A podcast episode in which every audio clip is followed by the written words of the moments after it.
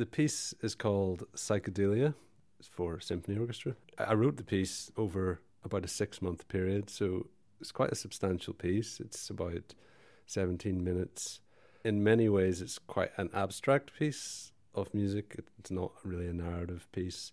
It's psychedelia. The title, um, I really liked the title for a start, just as a as a word. I thought it was quite striking. But um, psychedelia has lots of references. I mean, it obviously has references to a kind of music culture of the 1960s, um, a drug culture mainly associated with the 1960s, and a sort of subculture of people associated with that time. In a way, there are sort of maybe subtle references to some of those things, but it's not really about that. It's about the idea that um, psychedelia, if you look up a dictionary definition, talks about altered states of mind, um, being outside of yourself, hypnosis, hypnotic patterns, all these sort of ideas about really um, freeing your mind, I suppose. And and for me, you know, as a composer and um, as a as a listener to music, that's really something that I really appreciate in music, where you can reach a point where it takes you somewhere else where you you are kind of outside of yourself it's very difficult to do as, as, a musician and as a composer. It's a really it's a, it's probably a very lofty thing to try and achieve but I, I, like the the ideal of that and it does happen on occasion. So so this this idea of an experience where you you're taken completely outside of yourself and for for maybe just a moment nothing else matters. So it's it's maybe quite a romantic notion but I'm not really talking about drugs, as it might sound like. I'm talking about this this this more natural experience, maybe that music can provide. If anyone knows any of my other music, that might know some kind of high energy stuff, quite rhythmic and and in a way, this piece is gentler because the last orchestra pieces I've done have been quite punchy, sort of full on affairs. And this piece is a much slow, much slower kind of burner, let's say, and it it's very much about using the whole orchestra in a very kind of lush orchestration and and this idea of kind of kind of trying to develop a hypnotic effect in the music. So so it's not really referencing other musics as such. It's definitely a more abstract sound world than some other pieces i've written.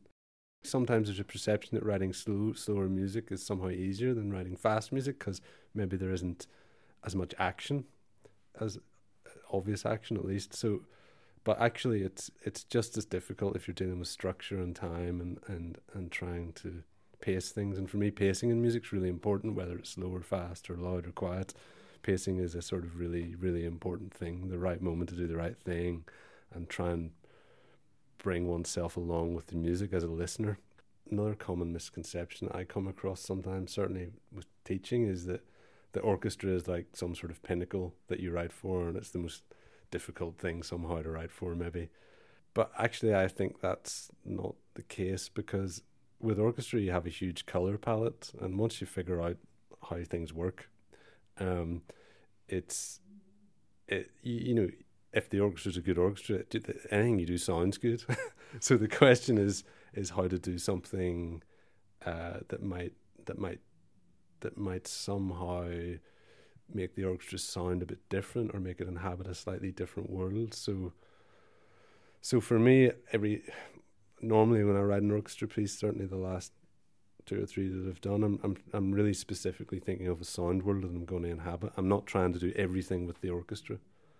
I'm not trying to put the kitchen sink in. I'm trying to think what what is this piece going to do and what will that sound like.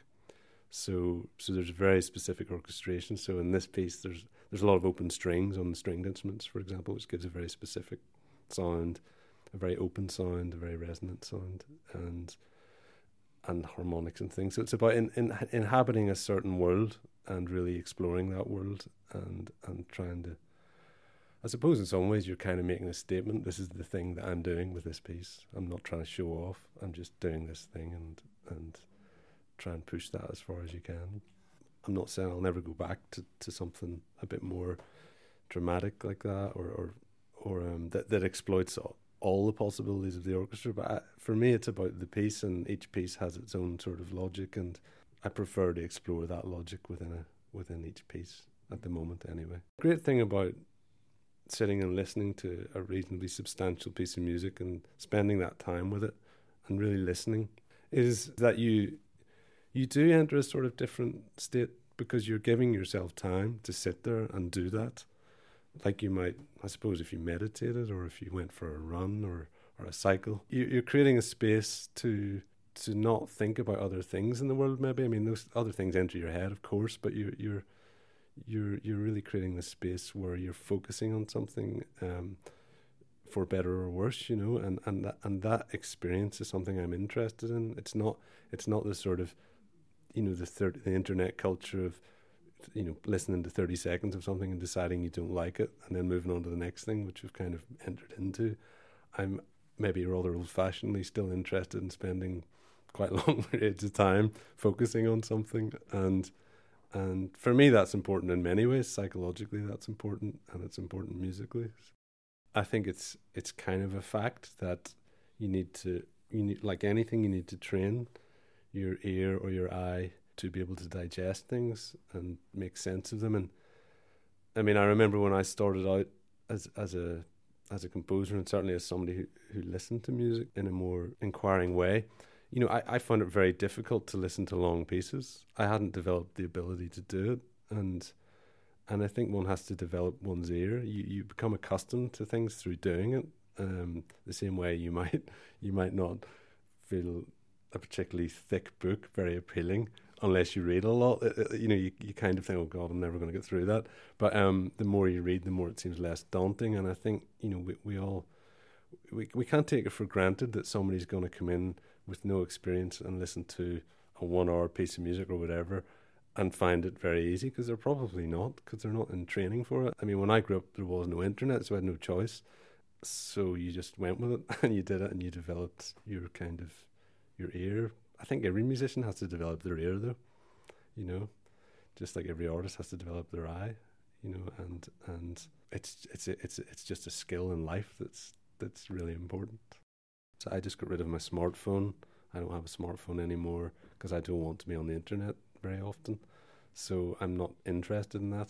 I'm interested in making pieces of art that I think work and as best it can and and in in, in, in the experience, the full experience um, of music and life, not staring at a screen.